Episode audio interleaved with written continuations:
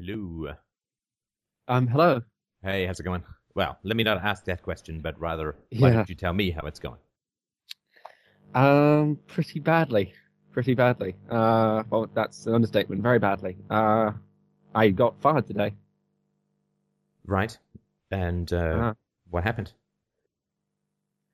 uh, sorry, it's, uh, still something I'm kind of having trouble dealing with. Uh, um, about, I mean, I'll start as, as, as much in the beginning as I possibly can think, which is uh, when I got the job about just over a year ago now.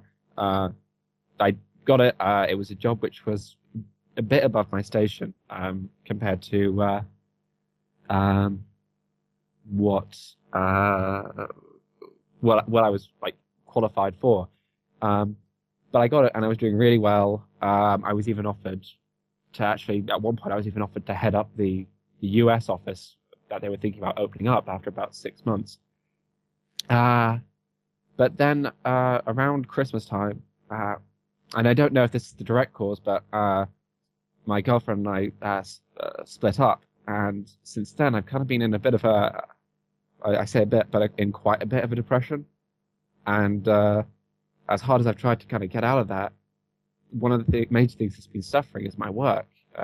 I've been publishing articles which are, are filled with you know, very, very sloppy mistakes and uh, misspellings and uh, poorly constructed sentences. And um, and I've, over the past few months, I've tried really, really hard to, to get behind this problem and fix it and solve it. But uh, everything I do hasn't really worked until today when they fired me. And um, what kind of setup was there? I mean, did you get a warning? Did you get a bad performance review? What uh, what happened prior to the firing? Uh, well, in February, um, my boss basically said, "What's going on here?"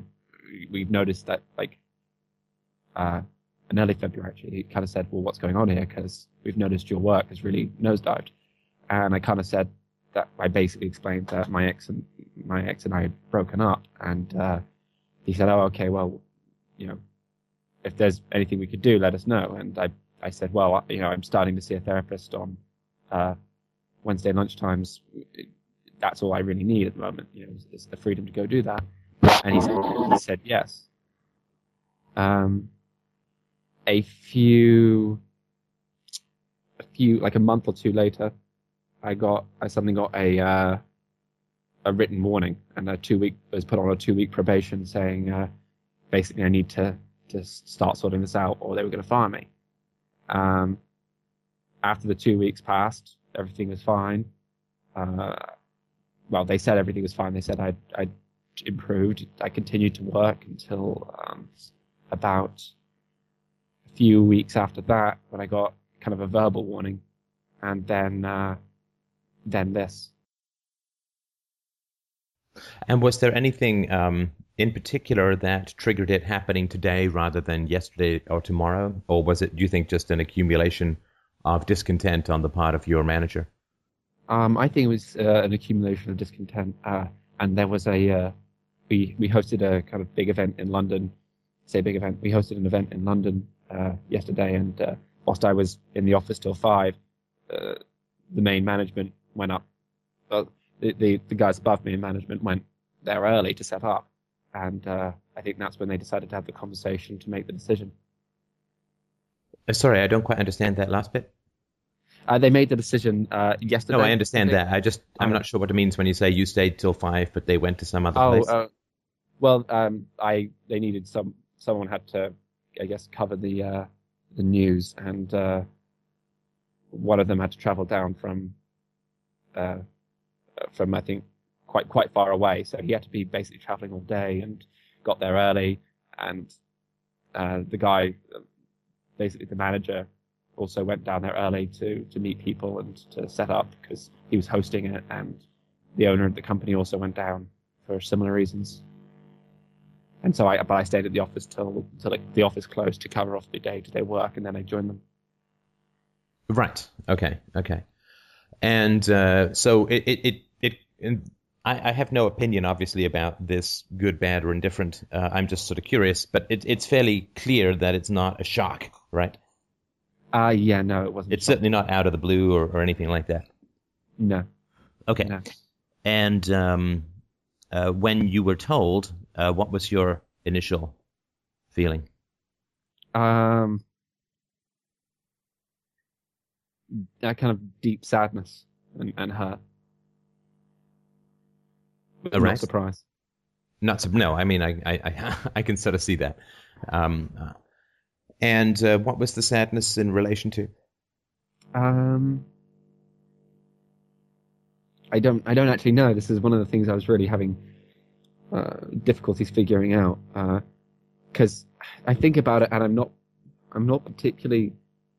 Cons- I didn't really enjoy the job, to be honest. Um, Well, that's I- not I a shock, right? I mean, Yeah, you say uh, you fired, but it kind of sounds to me like you quit. But uh, we can get get to that later. But sorry, come on. yeah, and you know, I I asked myself, you know, well, what would it mean if I couldn't do this in the future? And it's like nothing really. It doesn't. It, it doesn't matter to me. Um, at that specific job. Uh, but I think, I think the word that pops in my head is kind of, in a sense, shame. Go on. Oh, just uh, kind of the, the feeling of uh, like I wasn't good enough to keep the job, and uh, You weren't good enough to like- keep the job that you didn't like. Yeah, yeah, I mean, you understand that's. I mean, it's it's kind of black comedy, but it's a little funny, right? sure, sure. Like I, I hate my girlfriend. I can't believe she broke up with me, right? Right, right.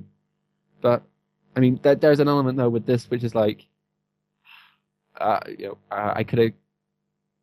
My plan was to keep the job whilst looking for other things. Um, and, And, I were you looking for other things?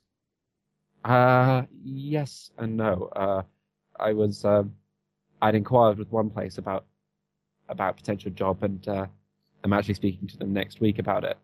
Um, but, But, it wasn't like um, a get it, getting off the Titanic kind of energy, right? no, it wasn't. Right. Um, there's there's a premium cast about a fellow who didn't quit a job that I just posted recently. Um, I will get the reference for you. There's a premium. I won't go into any details, but there's a premium cast that I mean, outside of this chat, you might want to have a listen to, and let me just figure out where it is.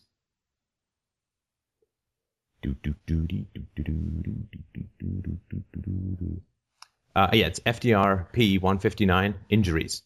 Uh, it's a conversation. You might want to have a listen to that because this is a guy who's sort of planning to quit his job and didn't, right. and so on. And uh, if we, I mean, my experience has been that if we don't follow through on stuff our unconscious will take over. if that makes any sense.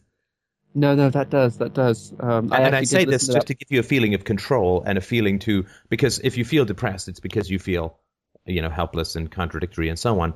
If you can find a way to to feel empowered through this, or to find a way to feel empowered, that would be kind of to oppose that feeling of helplessness, and that's all I'm talking about here. No, no, I, I, I- I understand and, and appreciate that, and I think you're right. Um, I actually did listen to that because uh, one of the other things that's been bothering me uh, is uh, uh, since since Christmas is I've just been continuously ill as well. Um, and so Right. when I saw something on injuries, I and, and I kind of made a connection there. But Ill, and has it been sort of like minor infection-y, coldy kind of things, or is anything yeah, yeah. uh, it's it's just that and just uh, the occasional aching joint for a week, and then Right, right, right. Welcome to being 90, right? right. Okay. Uh, So, what is it that you disliked about? Oh, sorry, and and it's. I think it's important to be precise.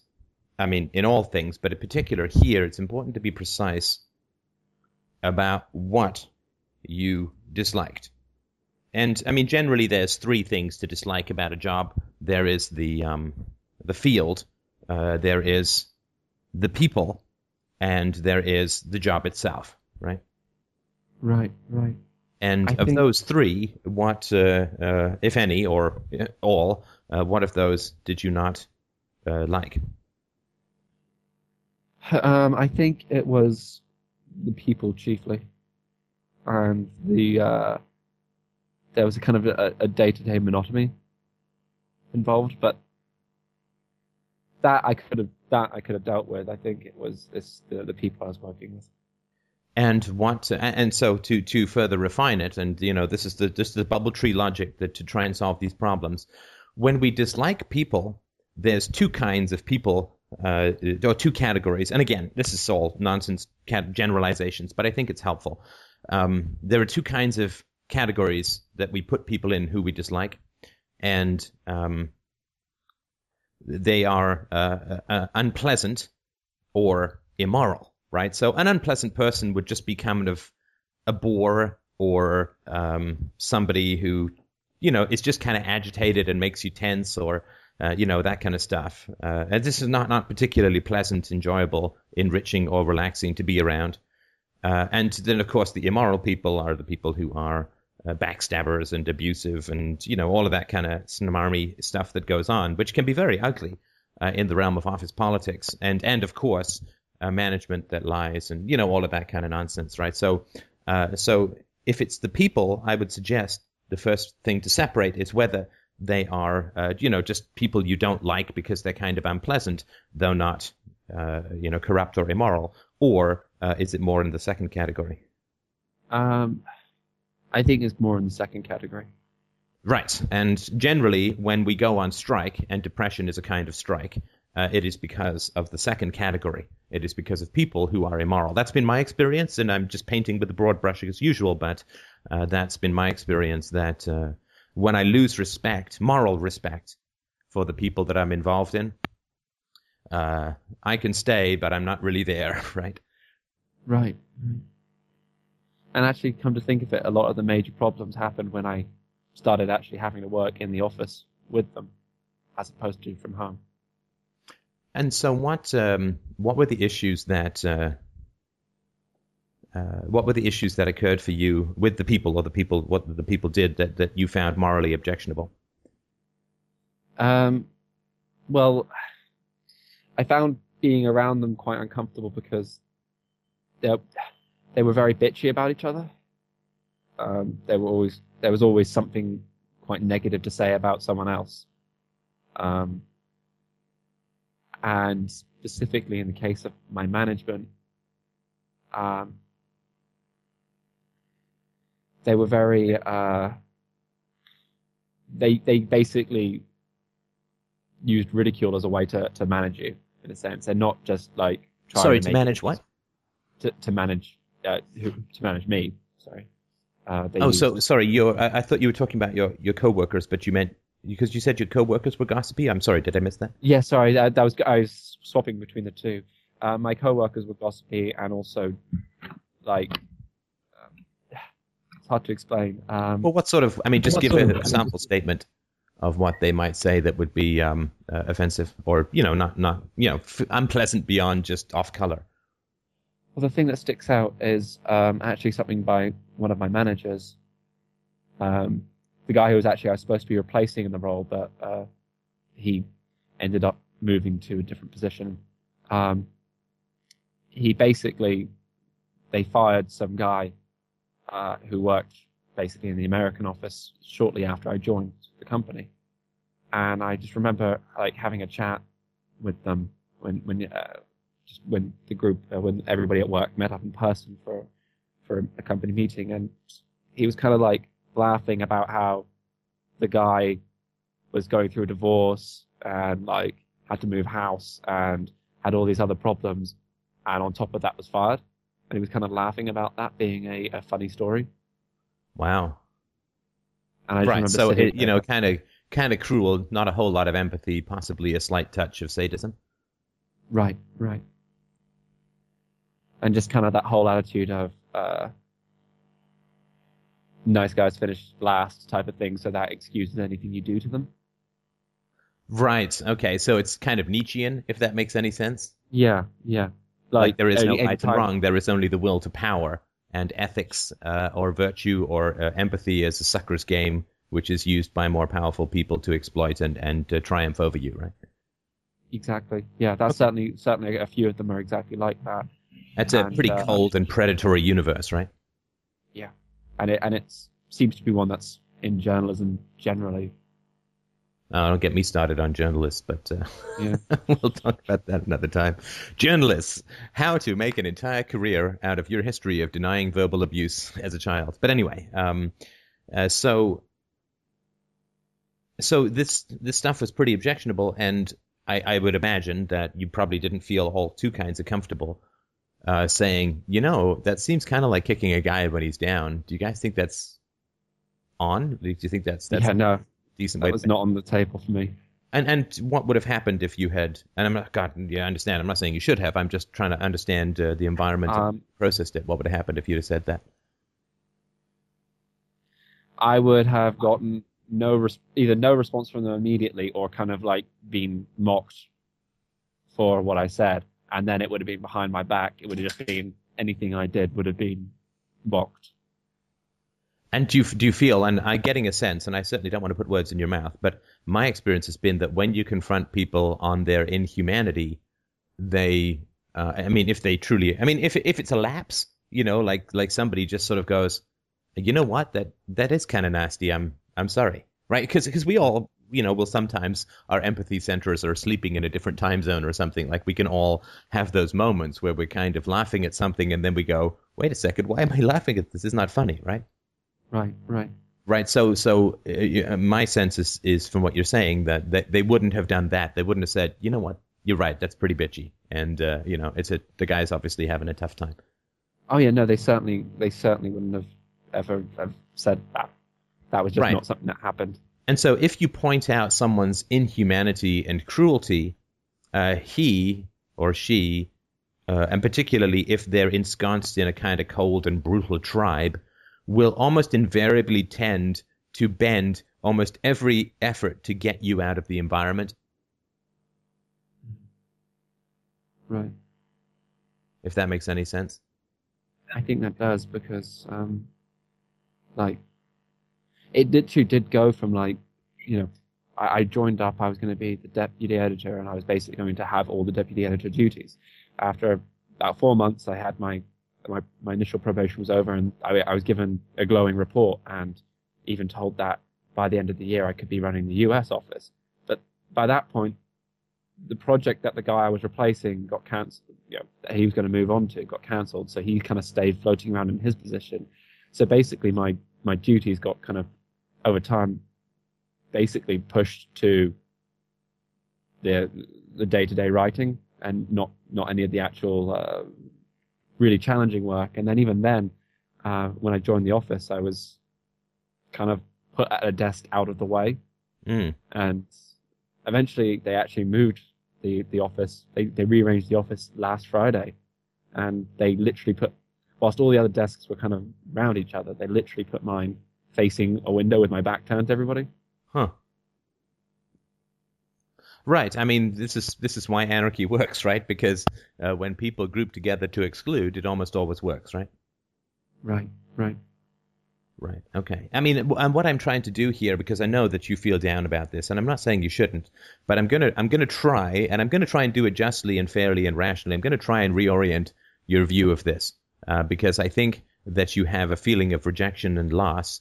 Uh, you know, like the mothership has taken off to the stars and left you on the asteroid. But I think that uh, quite the opposite is true. I'm going to try and make that case. Uh, maybe I can and maybe I can't. But just to let you know where I'm going to going to head with it. Sure. Sure, no, no, please do. Okay, so, um, so the the people that you were surrounded uh, by, uh, surround the people you were surrounded by or surrounded yourself with, were kind of cold and and nasty, right? Yeah. And was there any were there any exceptions to that uh, reality? In other words, was there, a, a, you know, the odd glowing hobbit angel of empathy and and openness? Um, in my in my workplace. Yes. Um, I'm trying to think, and I, I don't believe there is. No. If if there were, anarchy wouldn't work. So I'm glad that there aren't. Right. Um.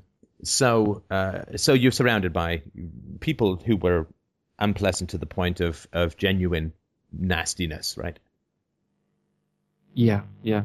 Um, And you couldn't be just, uh, yeah, and you couldn't be sorry to interrupt. You couldn't be self-expressed about the problems you had with that kind of cruelty, right? No. Okay. Now, the um, the content of the stories that you were working on, uh, were you allowed to be self-expressed as far as your your genuine thoughts about what you were working on went, or did you have to kind of toe the line?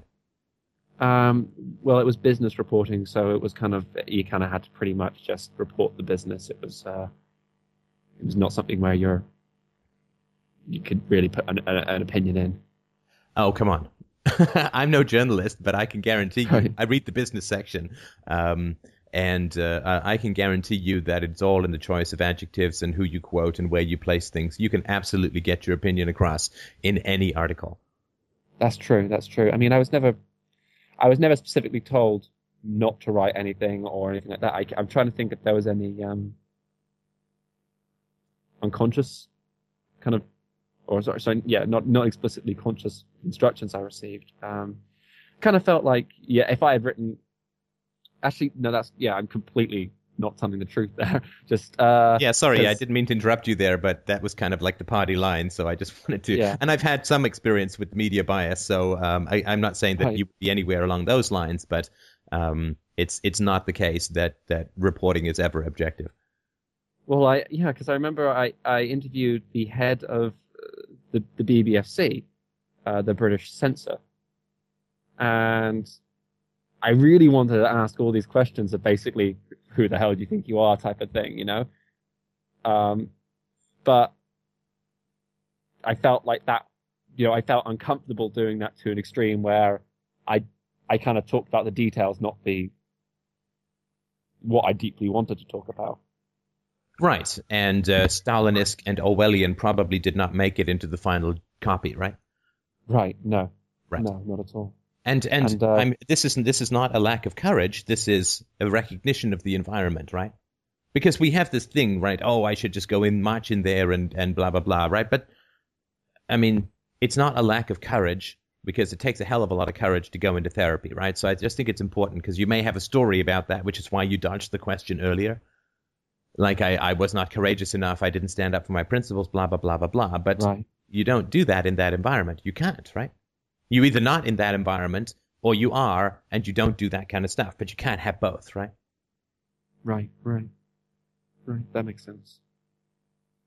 So you you could not um Right, and and obviously in the business section, the big story uh, uh, in the UK, as everywhere, is the financial crisis, and um, you you probably could have interviewed um, the British equivalent of the Fed and uh, talked about how it is uh, the um, the state control of, of the monetary supply which is at the root of these kinds of problems, and a call for privatization and so on, and, and how would that have gone down?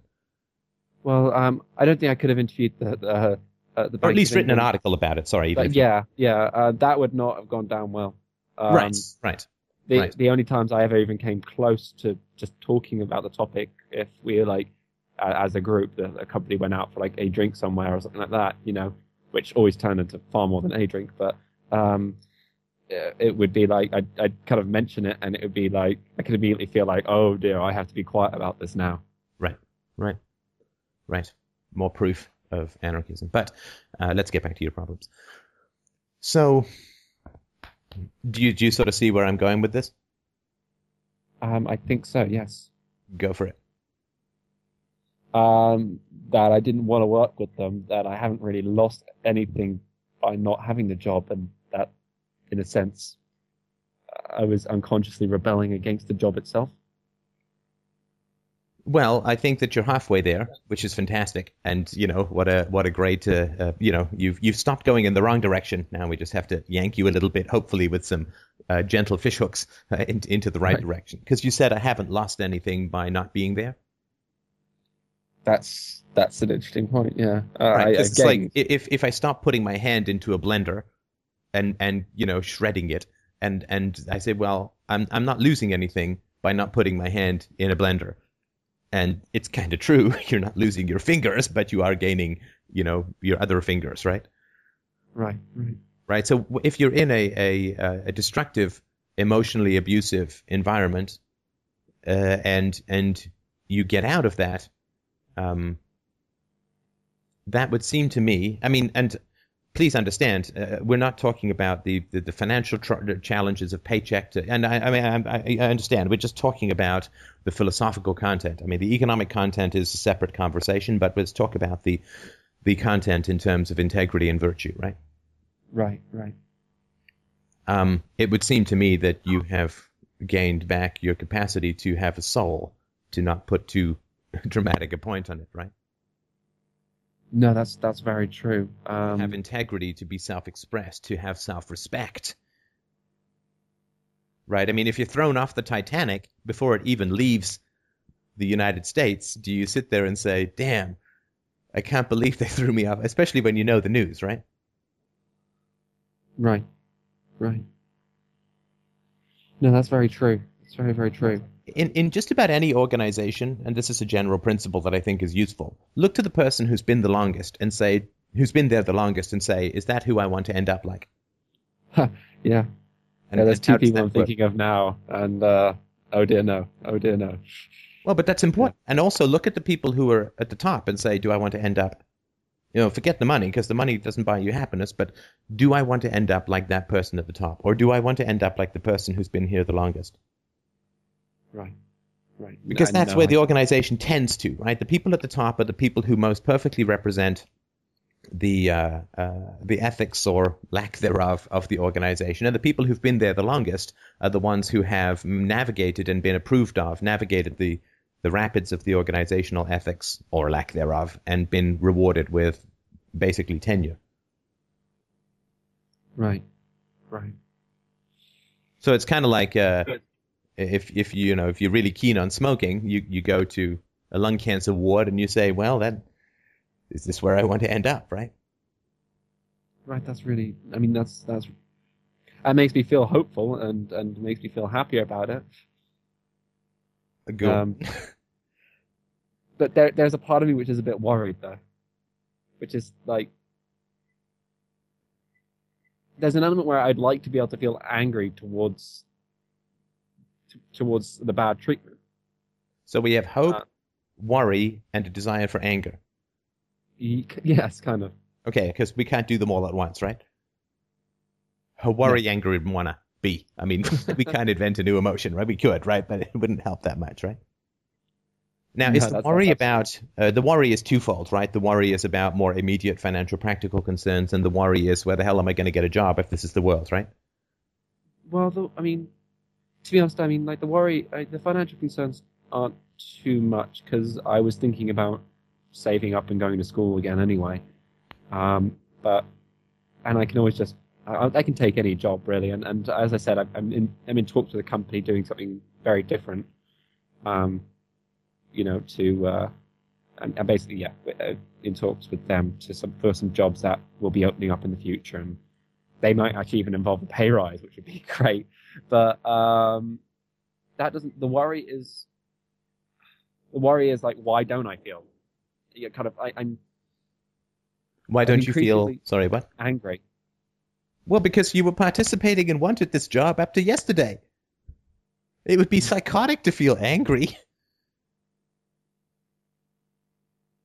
Like that would be you would really be mentally unhealthy if you just turned around and felt angry, right? Right, right. Because that would be to completely ignore your own role in the situation. And I don't mean blame. I'm just saying you stayed there, you tried to work it out, you went to therapy, you tried to negotiate staying on there, you wanted the job. So to just turn around and be angry the next day would be insane, right? Yes, that would be. Yes, right. So, so you know, cut yourself some slack there. I mean, be curious, right? Rather than I now must program myself with the moral outrage module so that I don't have to feel any sadness or complicity or, you know, how did I stay so long, right? No, that's that's true. That's very true. Because um, you want guess, anger so you can avoid your involvement, right?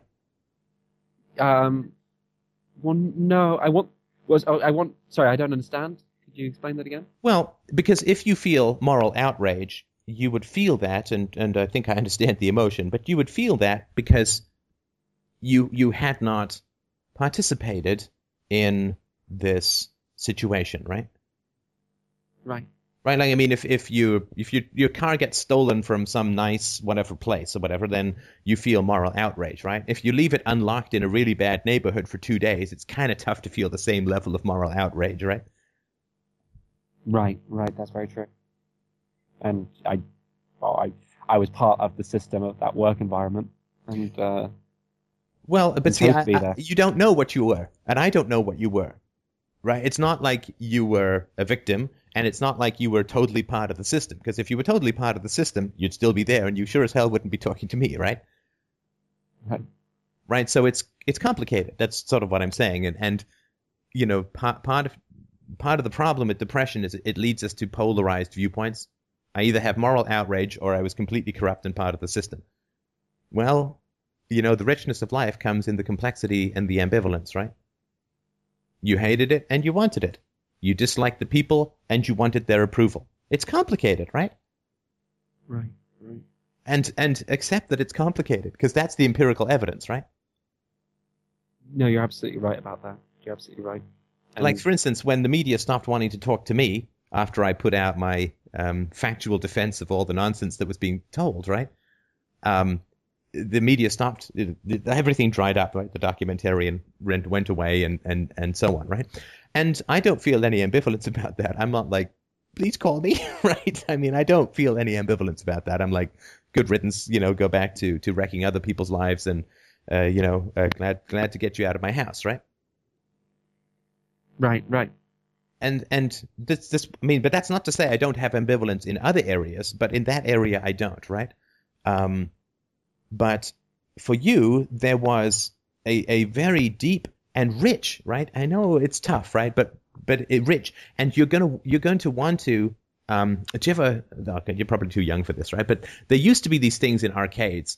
You would drop a, a a penny or you know a five penny piece or ten penny piece or whatever, and it would go sort of down these little forks, right? So there would be these these little gates or something, and it would sort of roll down one and then the other, and there would sort of be a 50-50 chance, and it would just sort of follow it. You know, it was a way of getting you to give some money with a you know a very small smidgen of entertainment value. Have you ever seen Right, those, those things? Uh, yes, I have. They, to- they had them when I was a little kid. Okay, Or good. uh, it might still now. I, I don't. know. Right, and that is the model of the depressed mind. Because you put a thought in, and it's like, well, it's either this or that. Okay, now it's either this or that. Okay, now it's either this or that, and now it's either this or that. And it's not true. The the, the truth of of these kinds of complex um, situations is is like adding colorant to water. It's not like dropping a penny down a series of logic gates where it's one way or the other, right? It's an ecosystem. Mm. Because you've tried that a few times, right? Oh, well, it was this. Oh, well, it was that. Oh, well, I was like this then. Oh, well, I was like that then, right? And it's like, no, no, no, no, no, right? You, you have to expand your horizons and enrich your depth of perception to understand that it was complex. And it's, it, it should be complex because it is complex. How do we make our way in a corrupt world when we have a love for virtue and truth? It is a bloody complex, messy, difficult, challenging, exciting question. And it's really hard to answer because, you know, if it wasn't hard to answer, the world wouldn't be corrupt, right? Right, right. And yes, we do uh, want the approval of people we don't respect. We want the approval sometimes of people we kind of loathe. Well, that was, I mean, that was something just- that came up for me quite a lot when you were talking. It's just uh, all the times I remember really desperately seeking their approval. Which, uh, Absolutely. Absolutely. And you know where I'm going next, right? um, uh, I, I'm going to take a guess. Uh, Yes. The family. Uh, not the family as the abstract, but your family in the concrete.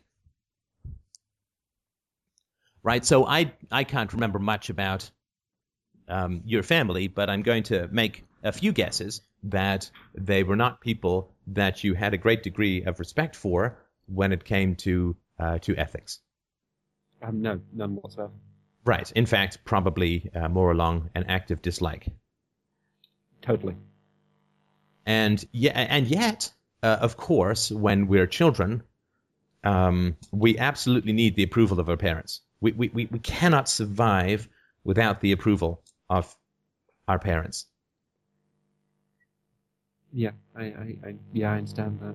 And I so say see the food, shelter, protection. Uh, you know, the, the, Yeah. we, there's nothing we can do if they don't like us, right? So we, we desperately need their approval, right? Right. So you can take it from here, I'm sure. Well, and and know, and so I have this this history of constantly seeking approval from from my family, who were quite abusive and and morally reprehensible, and I guess this is in a sense why I, I was worried about the anger issue because I still haven't I've gotten through to the sadness about that situation, but not the anger, and I, I kind of get the sense that that's the unresolved feeling that keeps bringing this I'm sorry. I'm sorry. I was just adding someone. I, I completely apologize. That was a really important point, and I was totally rude. Sorry. Could you just repeat it? That's all right. Yeah, I, I was just saying. Um, I was just saying that. Um, where was I? Uh, it's, it's gone. No, ah, there it is. Um, that this is kind of why I was a little bit kind of upset and worried about the lack of anger I experienced towards my childhood, is because it kind of feels like I have I've accessed the sadness, and and I, I feel really sad about it, but yet there's this whole feeling of like when it comes to actually getting angry, I just suddenly this wall kind of comes down and I stop feeling, and I'm finding it really, really difficult to get through that and do that because I, from what I understand, that's a really important part of healing through this stuff to avoid repeating it in the future. Right. Okay. Okay. And we can we can talk about that, uh, but I just want to make sure that we we tie this back to your work situation, right? So, Sure. Tell me, and, and of course, tell me the things which don't fit, right? Of course, right? But tell me the parallels between your experience as a child and your experience in this work environment, and and where it Um, doesn't fit, of course. well, my experience as a child was uh, things were uh, any mistake or anything like that that was done as a kid was routinely brought up and routinely used to humiliate you to, to basically get you to do what they you know the parents wanted and and which was done in complete um, disregard to the fact that like my mum was just this horrendously abusive alcoholic, and my dad did absolutely nothing to uh, to stop her. And yet, it was like if I didn't do homework or something like that, or if I, uh, I remember one time I I uh, stopped my mum from attacking my sister when she was drunk, and the story became um, uh, about how basically I attacked my mum, and then that was brought up against me over and over again until one day when I was like 16 and was walking with my sister, and she uh, she asked me why I looked so tired, and I said, well, you know, I I've, I've not had much sleep because this thing would come up for me quite often and cause almost physical pain. The thought, Sorry, which thing? uh, the the idea of me attacking my my mum and my sister uh, then then actually thanked me and said, no, listen, you you helped me out then, but up until that point, it had been kind of an issue which my mum would use to basically shut me up at times. Um, Like like, what are you gonna attack me now if you would get upset? kind of yeah like i can't remember like one one thing that pops to my mind is i remember us talking about uh anger or something like that um or be, being angry and, and and something to do with, with that as a little kid i was about probably 10 or 11 and i can kind of kind of remember saying i don't think I've, i remember saying something like i don't think i've ever really gotten very angry or attacked someone or anything like that and then my mum kind of said oh yeah well there was this time when x y and z and um so for whatever reason, she decided to bring that up then. For whatever reason. Sorry, is I- I there can't- is there a lack of clarity in you? About, and so I don't mean to make this funny, right? But because it's Right. I'm genuinely it's tragic, and, and I'm very sad about what you're talking about. But for whatever reason, doesn't seem to me a very cogent response because you know why she brought it up, right? I know she brought it up to make me feel bad. Uh, I'm not sure in that context exactly why. Okay, well that's good because um, because that's what we need to to talk about then, if, if you don't mind. Right? No, no, please do. Um, but uh, just to quickly link it back to my, my work. Please, yeah, we'll come back to that. um, was that I remember like um, like when the problem started happening, I was having real trouble with just like spotting my mistakes in my articles. I'd spend like an hour on one small article, just looking at it over and over again, desperately trying to make sure I, I caught all the typos or anything like that, and I couldn't see anything. And then suddenly there'd be like a, a famous brand name or something like that, which I had completely butchered the spelling of, and like this happened in one particular case, I was actually writing the word Mario for I was writing about uh, sales results of uh, a video game, and I spelt it Marion, something like that. I added an N to the end. Right. Right. And um, it was like a couple months. You know, it was brought up as one of the things that was like, you know, that's unacceptable. And then it's like okay, but then like months later, if I ever made a mistake in, in further articles, it would be like we can't we can't tolerate things like, and then they'd quote the mistake and then add or Marion or something like that, and it would just be that that one thing was constantly brought up again and again and again as a as something to basically try and I guess shame me into performing better in the job. I mean, yeah, I mean that's not even a parallel. That's like the same goddamn line, right? Yeah. It's not like two train tracks go inside. It's like one train track with something stitched to the end, right? Exactly. Exactly. Right. Okay. Okay. And, uh, so, um, I'm sorry. Please go on. Oh no, I was just gonna say, and I think the reason uh, the the guy who did that is because he, you know, from what I understand, he's not entirely popular in the office himself because he's uh, he was brought in to do a number of things which he hasn't done, and has been told that there's targets he has to reach by the end of the year. And I think that often he feels, I don't know, I kind of got the sense that he takes the str- he took the stress out on me in that way. But I, I don't know. That's pure speculation on that point. Right, right, right. And uh, you may or may not be aware, and this is my theory, and uh, but but could be right, could be wrong. You may or may not be aware of the degree to which you are fighting passive aggression within yourself. Passive aggression uh, is um, uh, is a way of, of course, uh, humiliating and frustrating those in charge, and uh, it is also a way of, of recreating situations of humiliation for us and so on. You know, when the unconscious is with us, there's almost nothing we can't do, and when the unconscious is against us, there's almost nothing we can do, right? So when it comes to finding typos, is an unconscious process. Um, you have to, I mean, because you're doing this automatic comparison to an ideal spelling or the perfect spelling or whatever, or the grammar or the sentence structure or the logical flow. You can't do that by mapping it out. It is a kind of unconscious artistic, semi-artistic process.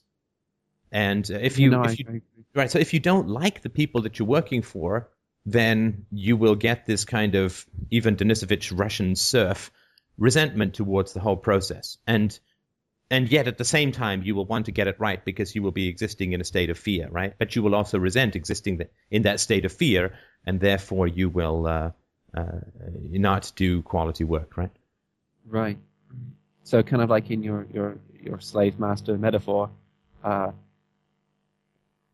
kind of as a passive aggressive thing, I just started doing things that required more and more micromanagement to the point where he was basically serving me in a sense, right? Yeah, I mean, you were attempting to recreate in them the feeling that that you were experiencing, which was, you know, frustration, annoyance, and, and you know, so on, right?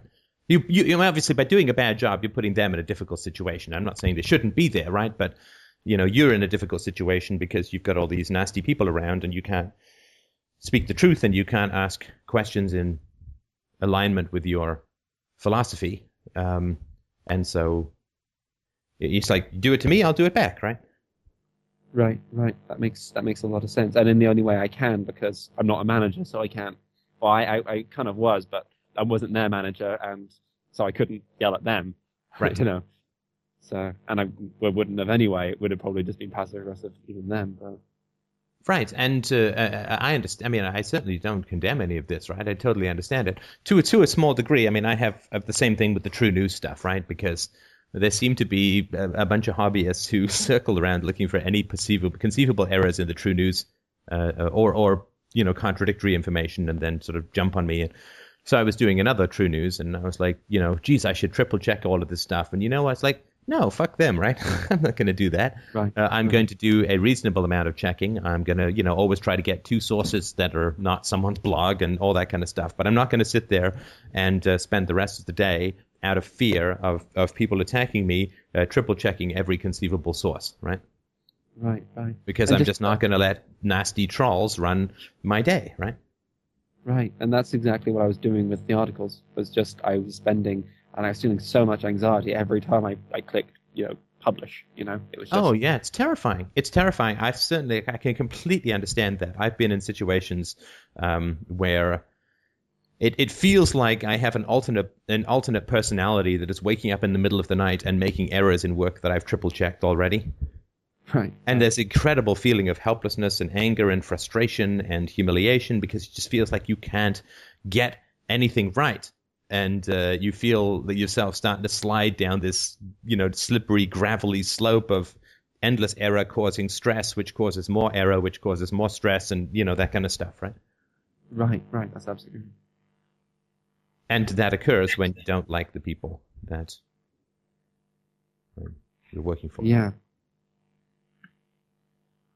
So I, I kind of just wanted to, to give you that, um, to give you that perspective. Which I mean, I'm not saying it doesn't solve everything, right? But but I just wanted to sort of provide that uh, to you to give you some sense of context about what happened. Because when you say I'm so sad because I got fired, well, uh, I, you know, I would actually reframe that, and I think quite justly too, to say something like this. it's not I'm so sad because I got fired. It's you know, this was really great because I managed to get a whole bunch of extra pay working at a place when I quit quite some time ago. Right, right. That's a really good point. Right? Because there's I no way you out. would have stayed there. what do you mean? Sorry, there's no way I would. There's, there's no way you would have stayed there. Right. No way. Like, seriously, would you have stayed there for 20 years? Oh no. No. Right? So you, you didn't want to be there. And yet you managed to get a bunch of pay, uh, extract some very interesting self knowledge, uh, and, uh, you know, get some therapy, which you, of course, paid for with the money these jerks were giving you, right? Yep. So, you know, you got more experience, you learned more about the kind of environments that you can be productive in. Because uh, philosophy is all about expanding choice, and expanding choice and freedom is really about understanding where we don't have choice and freedom, right? And and we don't have the freedom to be enthusiastic for evil when we become virtuous. And again, I'm using the term evil here rather loosely. Let's just say corruption or nastiness or whatever, but you understand what I mean, right? No, no, I really do. Yeah. Right? If you study virtue, you simply cannot be enthusiastic about corrupt environments. You just can't be. You might want to be, but you can't be. I guess my question is, how do I avoid getting into a situation like this in the future? Then. Well, by studying the immediate past and the distant past, right? Right, because the, the, the, there are, you know, the concept of secondary gains, right? Which is what do you get out of these environments? Sure. In yes. other words, what uh, what did you avoid by not quitting? Um, I think I avoided uh, solitude to to one degree. Um, I'm sorry, could- you mean by surrounding yourself with corrupt and nasty people, you avoided Yeah. solitude? Not quite following that one, but perhaps you well, could. because um, I was getting quite um, after my my uh, my ex and I split up. I was getting quite uh, kind of very very uh, incredibly lonely actually in in my flat alone. Um, and it was you know, shortly after my holiday ended after Christmas, which when I started going into the office more regularly and actually actually being there. And I think the fact that there were just people there um, was I don't know. I think that was something that I found value in, or at least uh, maybe even maybe it was just uh, a case of me trying to get them to value me, which alleviated some sort of anxiety about that. But Well, what anxiety, right? What? Because because clearly saying I'm I'm so uncomfortable with myself that I'm going to surround myself with corrupt people is not a statement of self-esteem, right? no, that's very true. I don't think it is. Right. Um, so what? Uh, I mean, and and this is an extreme way of putting it, and I certainly don't mean to put you in this category objectively, Sure. but I mean, this is a codependent people would rather be in an abusive relationship than spend time with themselves. Right, right. And that that could potentially be the category I'm in. Um, I, I wouldn't necessarily describe my old relationship as abusive uh, entirely, but it certainly um, wasn't working, and that is a relationship which, to to many degrees, I would find, yeah, I I still want to be in. Right, right, So- and that means that uh, uh, that that that for you, the exercise of self assertion, the exercise of making choices in accordance with your deepest desires and highest values is uh, the equivalent of uh, dying. And I'm, I, I mean, I'm, that is not hyperbole, at least in my opinion or in my perspective. It, uh, it is a historical reality that we have all experienced if we've come from these kinds of households that mm. self assertion, acting in accordance with our deepest desires and our highest values, is uh, death. In other words, we are terrified of parental abandonment or attack that might lead to injury or death should we consistently and energetically act in accordance with our deepest desires and highest values. I think that makes, I mean, that certainly makes a lot of sense because, I mean, one of the things I kind of realized over a period of time was, you know, if as a kid I had I had uh, tried to stand up for myself by maybe going to someone and saying, "Hey, look, look at the way my mum behaves," um, I have literally no clue how she would respond it, other than potentially getting more drunk and doing something really stupid.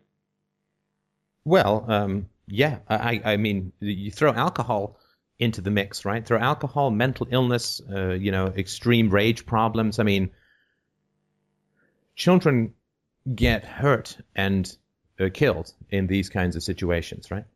Babies know this, right? Because you can break the will of a baby through abandonment or physical force uh, very, very quickly. Because, uh, you know, babies you know, if you shake a baby, you can you can kill a baby uh, or render it uh, extremely physically damaged, both physically and mentally, within about five seconds, right?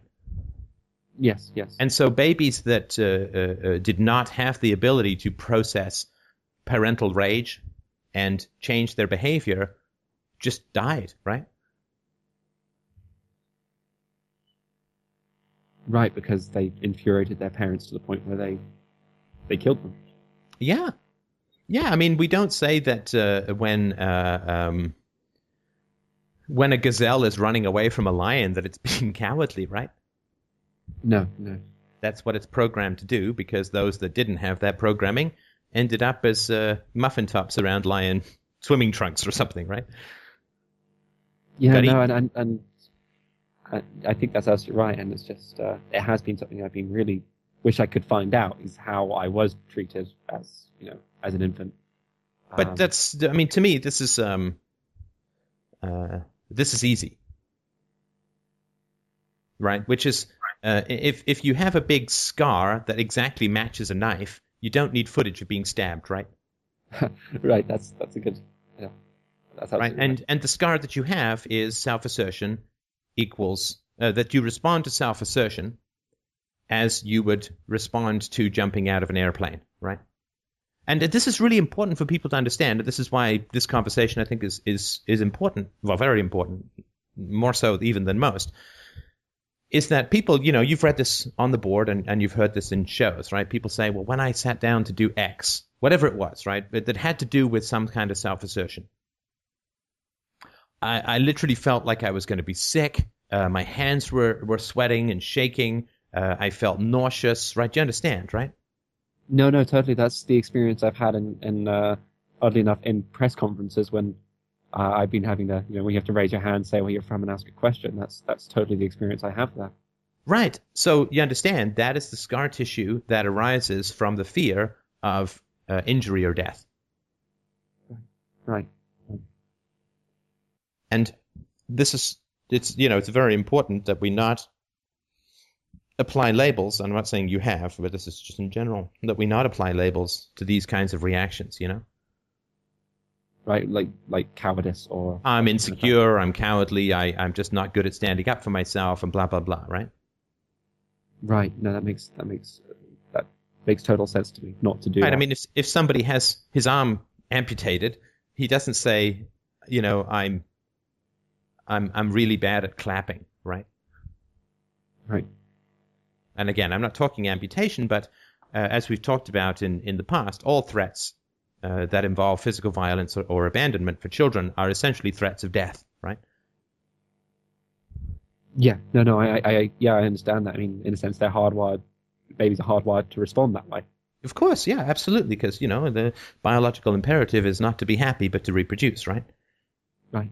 There is no biological imperative to standing up to corruption or standing up to your. The biological imperative is do what you need to do to survive. And I can tell you, uh, with you know even a smidgen of authority now, having been a father for the grand total of four and a bit months, uh, that babies have incredible willpower and self. They are naturally self-assertive. Isabella is incredibly assertive. Naturally. We didn't teach her that. She is strong willed. She has a ferocious focus and desire for things. She is inconsolable when she doesn't get what she wants. And of course, she is at the age where you would never deny her anything that she wants, right? Because she's a baby, right? Right. And she is, um, and with that fierce assertiveness, which is a beautiful thing to see, though it is saddening at the same time because it reminds both Christina and I what was amputated from us, right? But with that comes also a fierce happiness and a fierce affection.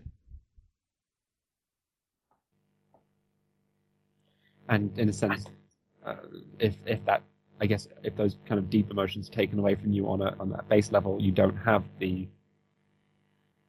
you don't you don't have the positive sides in a sense. Yeah, you can't be uh, loving without being assertive because you can never be sure if you're there out of fear or desire, right? Right, right. That's, That's- why that's assert- that's why we have to face this this chasm of death, right? We have to kind of throw ourselves in the coffin in order to come back to life because the history of the fear of attack certainly in your situation that seems to be very much the uh, the case, right? Because there was physical uh, violence. So that is an important thing to understand. That uh, that is. Oh, sorry, I'm just uh, having a bit of trouble hearing because there's a ringing noise. Yes. Um, well, that that is where where you were as a child, which is you feared this attack, and and there was no way to know, or in fact, there probably was, right? But how far would it go? Would they would they then stop and say, okay, well, we're not going to go any further? Well, you had no guarantee of that because you saw nothing but escalation until you crumbled, right? Right, right. And uh, the memory that keeps popping up in my head when you say this is uh, me and my sister in the, the back of a car, absolutely terrified while my mum's driving around drunk, bumping into things. Right, right. And if you say something, she's going to get more angry, and you're going to be at more risk, right? Yeah, yeah. And again, I this oh. I, I'm I'm trying not to. I always try never to layer my own experience on onto others. But my experience, you know, when my when I tried to run away when I was four or five years old, and my mother would you- she picked me up bodily and and slammed my head repeatedly against the front door. I mean, I just I can completely can clearly remember just going limp because I That's knew that if I resisted, I would likely die. I think that's kind of the case I had when, uh, when kind of I, I stopped my mum, you know, uh, from going after my sister. It's just, I, I just after I got in front of her, it was just a point of again kind of just freezing and letting her just slam the door and, and leave and just waiting in the room until my dad came home, which I guess kind of he was kind of the um, the, the catcher that stopped us getting away in a sense because we'd always be kind of like, okay, well, let's just wait around until dad gets home. Right, right. So yeah, I mean, this this this is. I think. I mean, I think this, this is important that the secondary gains are. I mean, historically, uh, uh, assertiveness would it would equal physical danger and extreme physical danger, right?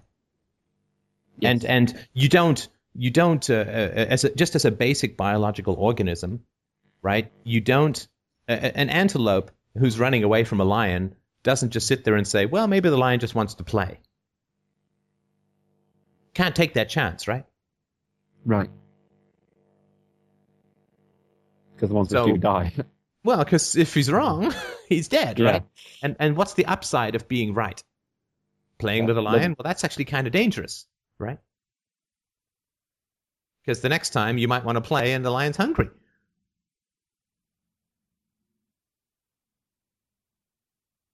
So, uh, and and the reason that I'm saying all of that is that I did not, you know, when I was getting my head pounded against the door, I didn't sit there and say, well, maybe the next one will be when she finds her level of remorse.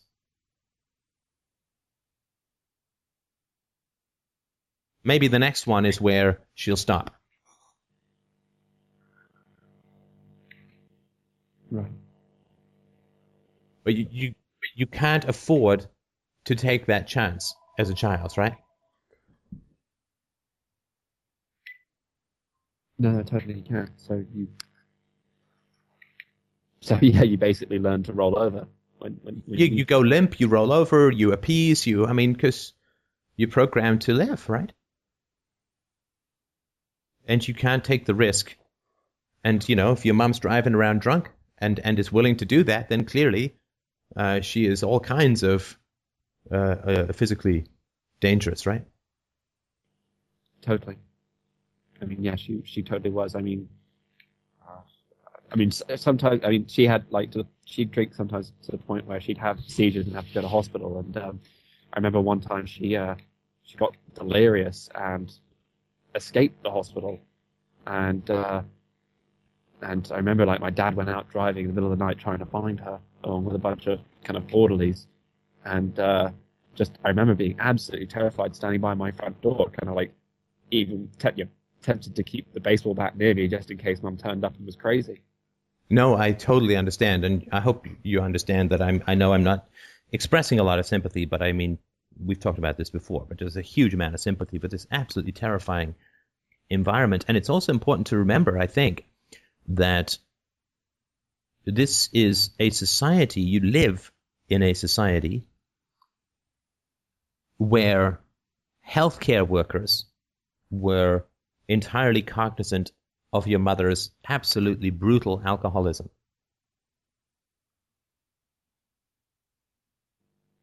Yeah, yeah. And, well, and what did they do? the same as what, everybody else did, which was which was nothing.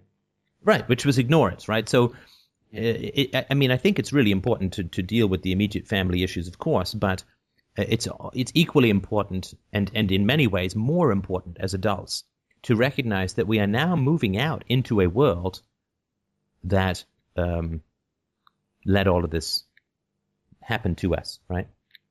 Right, right. Because because the, the standard psychological model is well, you had a tough time as a kid, but you don't want to confuse the world with what happened to you as a kid, right? But I, I think that psychological model is fundamentally flawed. Because Because- there was a world around us when we were kids that did let it happen. And there were people who took an oath to protect people. And knew, A, that your mother was piss blind drunk to the point of hospitalization, that your father let it happen, that there were children in the picture and did nothing to protect you, right? In the same way, my, my mother was institutionalized and no one did anything to protect me. And I was 12, right? Yeah, I mean that's that's that's the only that's the only point I've ever actually been able to feel anger is the thought that you know I lived in a tiny apartment. Next door neighbors could hear my mum screaming and carrying on the way she did. Oh, it was the Uh, same. Same was true of me. Absolutely, they could hear uh, hear her from the street. Right, right, and and like my mum would be kind of like so when we were living in the states for a couple of years, you know, they'd have that whole uh, uh, PTA thing where um, parents sometimes come in to do jobs around the school, and she'd be just off her face there, you know, just Right. kind of flapping about, and again, like none of these people said anything. Right, right. And this is the society that claims itself to be so virtuous, right? That Right. we have a welfare state, you see, to protect the children, but we all went through this hellacious series of concentration camps as children, and everybody just left us there to rot and fend for ourselves, right? Yeah, I, And that's why I, it's just impossible to believe in the virtue of society, right? Because I, I one one memory that popped into my head, which I didn't actually remember until uh, uh, I think a few weeks ago. Um, was I remember as a kid, like it was during the height of my mum's my mum's problems, and I was just riding my bike around town, and, and for whatever happened, my bike fell over, but I wasn't I wasn't hurt at all. I, I remember feeling fine, but I remember just refusing to get up and just um, starting to cry and pretend like I was hurt to see if anybody would would help me or say or Sure. see if I was okay. Sure. And no one no one did. Right. Now, I remember even not to put, I mean, this is not the same category, but when we would play war as kids, uh, I would often uh, pretend to be shot and wounded to see if anybody would help me. And I mean, they didn't. I mean, and it's it's it's tragic and it's awful, and this is just the state that society is in, and it hasn't changed. We're not exactly a generation apart, but we're not that far, and it hasn't changed from when I was a kid. It hasn't changed uh, from when you were a kid, and we have people even younger who it hasn't changed for either. Right? This is just where society is stuck. That it's much easier to pompously cl- proclaim your own virtue, particularly when it comes to taxation and statism, um, but uh, children can be regularly attacked, assaulted, and brutalized uh, within the hearing distance of everyone, and uh, no one does anything, right? And and they cower and they hide, and then they go out and talk about how virtuous they are because they vote, right? And and you know you you there's still uh, archetypical stories of, of people like some woman getting raped in New York in, in view of you know 20 apartments and no one called, and and people are like oh my god this is shocking.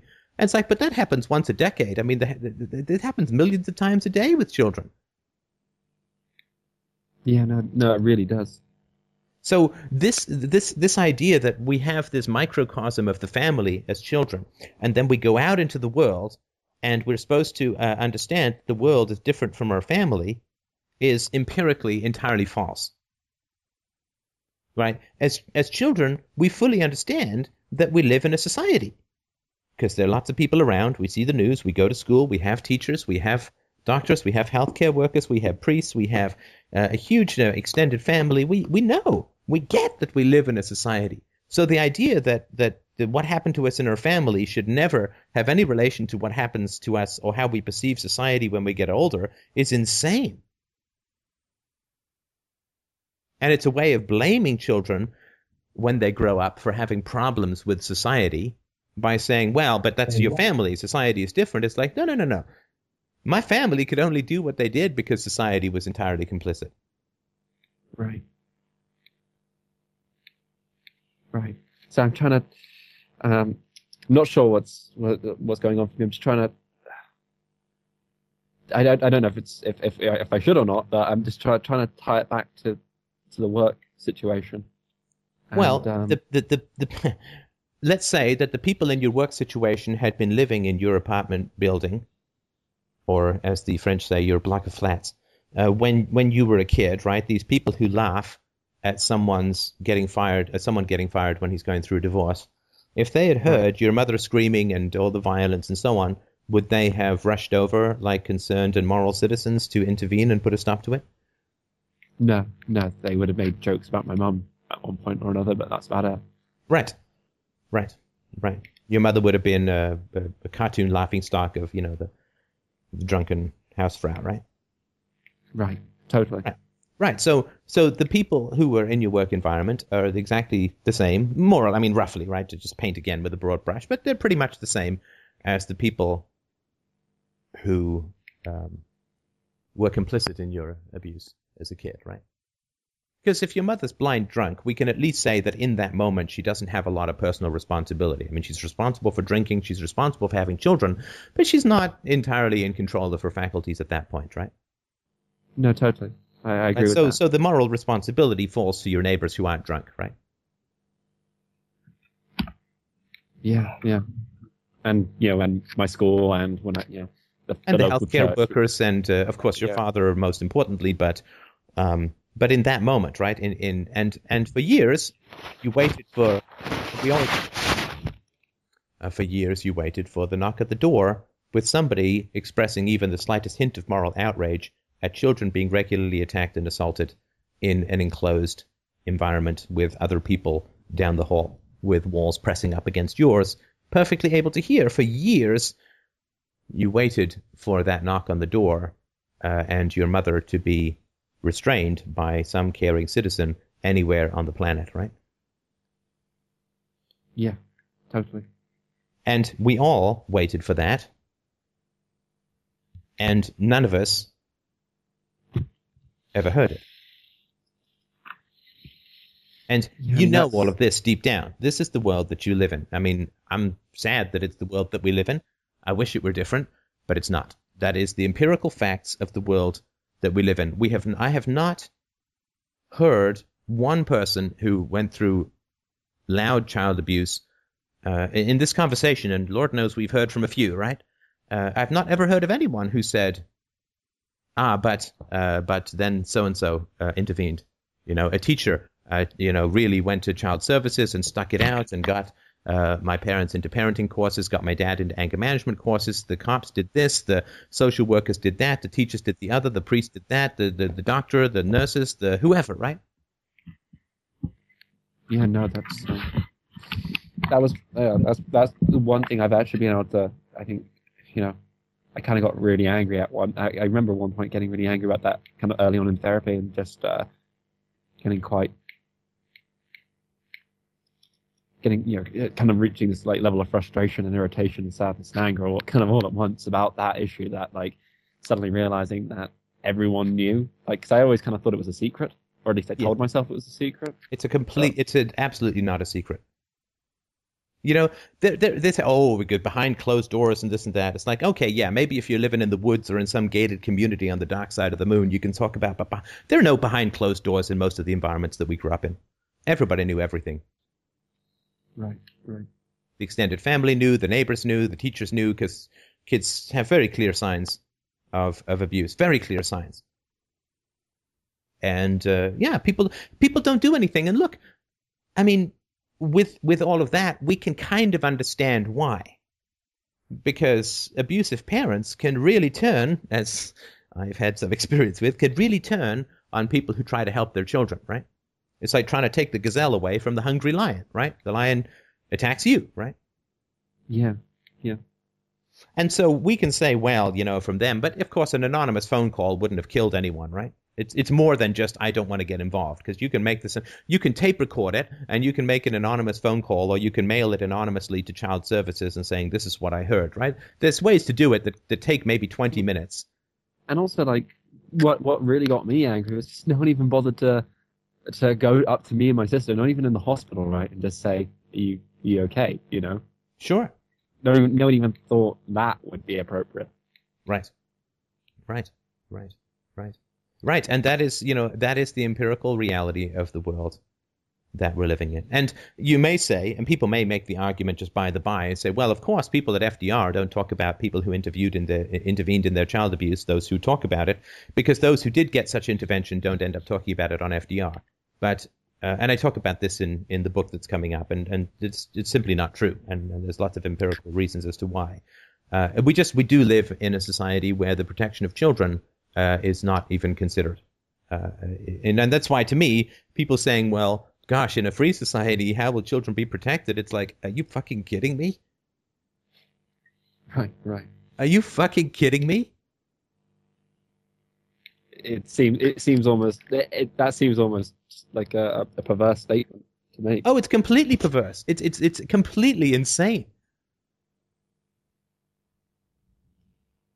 that, I, I the question that just pops into my head now, and it's it's again one I think you kind of um, kind of briefly mentioned earlier on. It's like, well, how how then do I find a job where I'm not going to respond in the way of just self sabotaging in a sense to get myself to, to get myself out of it? Well, but but and this is again, this is part of what we talked about earlier. Like you drop the penny and it has to go binary. Yeah, I, I can't. There's no way that I can give you the answer to that, but I can tell you. I can tell you that you need to examine and process this stuff before you can even really think of asking that question. Right? Because the- what's happening is you're in the woods and you're just getting a glimmering of how lost you are. And then you're saying, well, where should I go? And it's like, well, no, no, no.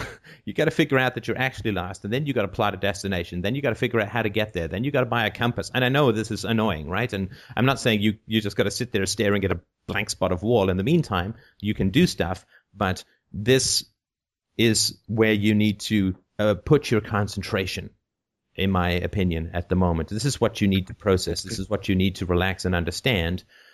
Because there is no quick fix, right? There is no snap your fingers and bingo bango bombo, here you go, right?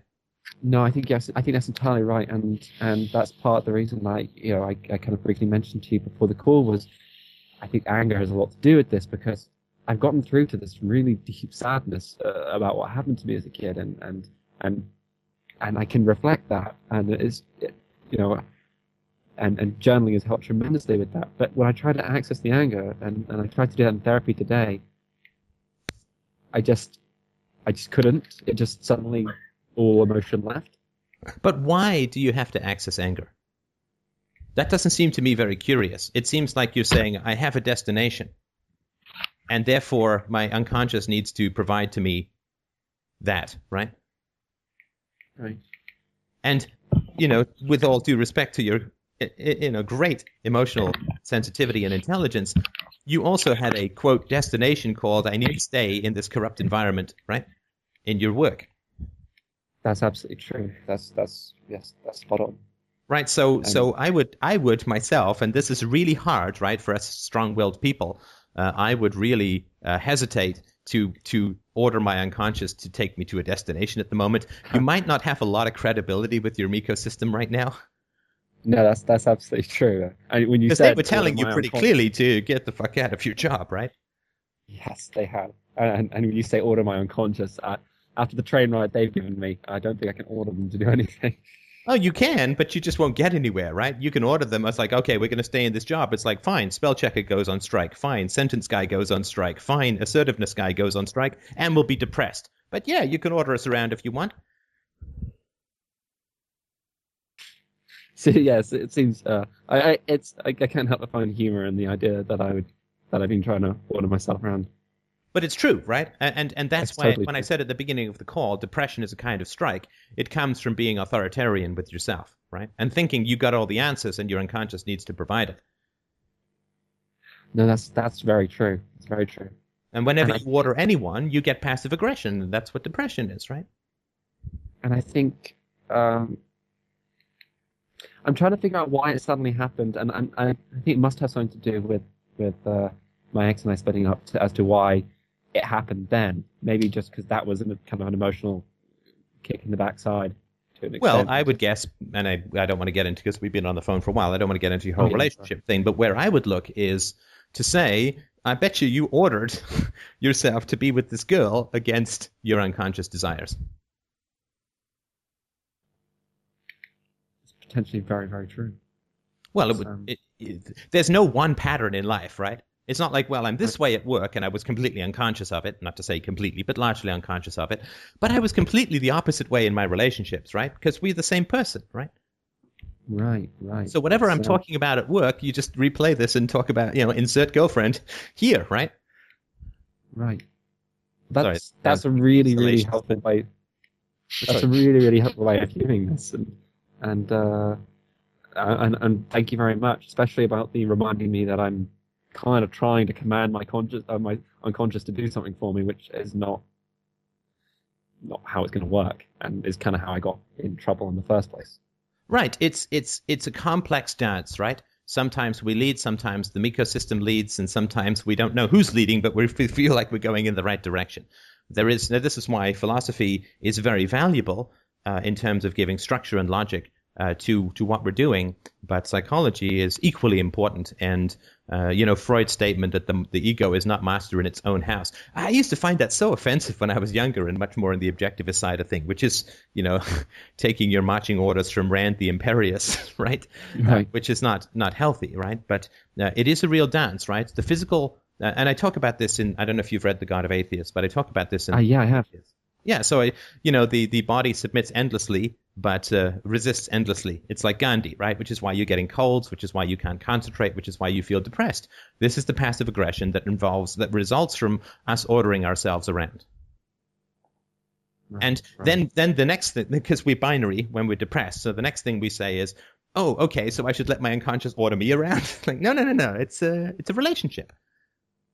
Which means there's the division of labor, there's specialization in different situations, right? So, uh, in certain situations, um, such as I don't know, working out how you should drive somewhere, your unconscious isn't really going to help you very much, right? Because you go and type stuff in and so on, right? But in terms of sussing out uh, or figuring out a, a, social situation or a, a, potentially romantic situation or trying to get to the root of someone's personality within a few seconds of meeting them, your conscious mind can do fuck all at that situation. That's all down to the unconscious, right? So it's just about understanding the division of labor and the specialization. You know, remembering that I can't process my urine, that's why I have kidneys, right? And let them do that job, and I'll focus on yammering away on the internet, right? That's that's no, that's a really good point, and I think, I mean, it's it's it's uplifting because I, I, I don't feel like uh I it's kind of taking the little uh personal development schedule I wrote out for myself and say actually no you know, uh, kind of, I'll, you know, be more, um, be more willing to, you know, ask my unconscious to do, to reveal things to me, not demand it to do things for me. Yeah, yeah. I mean, the, the, the, the, your lowered immune system, your cortisol production is trying to tell you something. And I, I swear, to, I swear to you, uh, this is this is absolutely true. Not that I haven't been absolutely true before.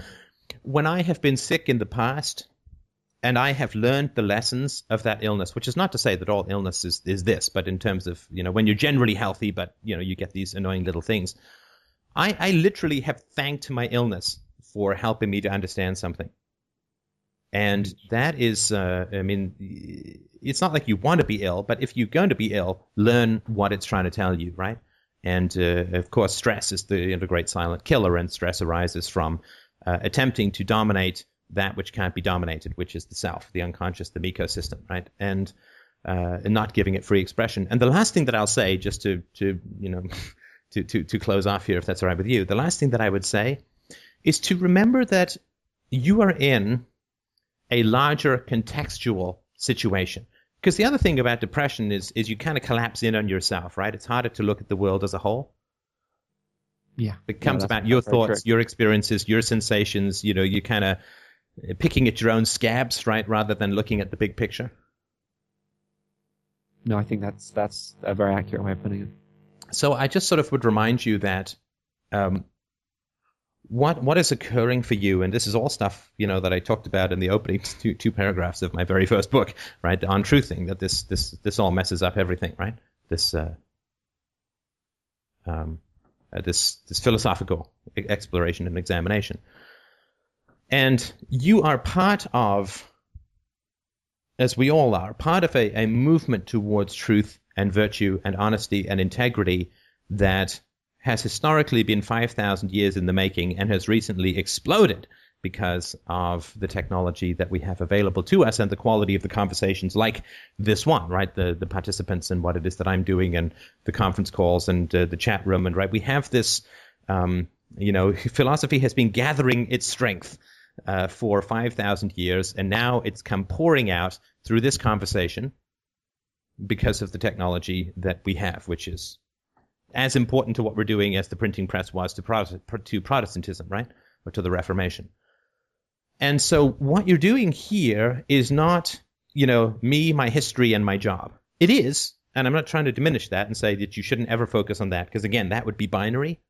But to remember that the struggle to bring virtue to a corrupt world, to bring truth to a world that lies so, so habitually it doesn't even really experience it as lying, is a huge and great challenge. And there is an inward looking exploration and uh, exhumation of past crimes that is really, really essential.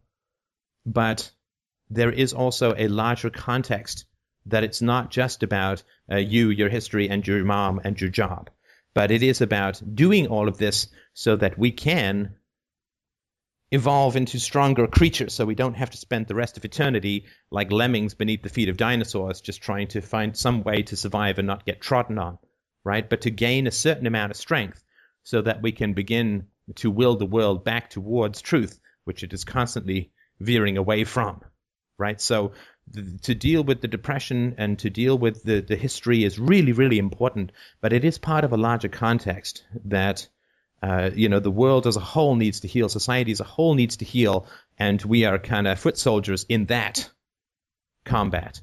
And uh, that you, you train so that you can fight, if that makes any sense.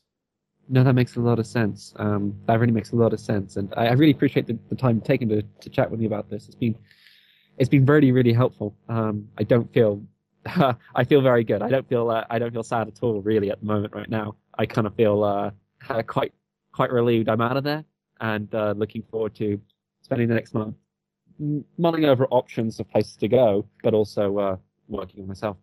Fantastic. Well, I appreciate this. Uh, do you have any problem with this being posted? Um, I have no problem with it being posted. Oh, fantastic. Thank you so much. And, and of course, as always, just, just please let us know uh, uh, how it goes and particularly how it goes next week with your new opportunity.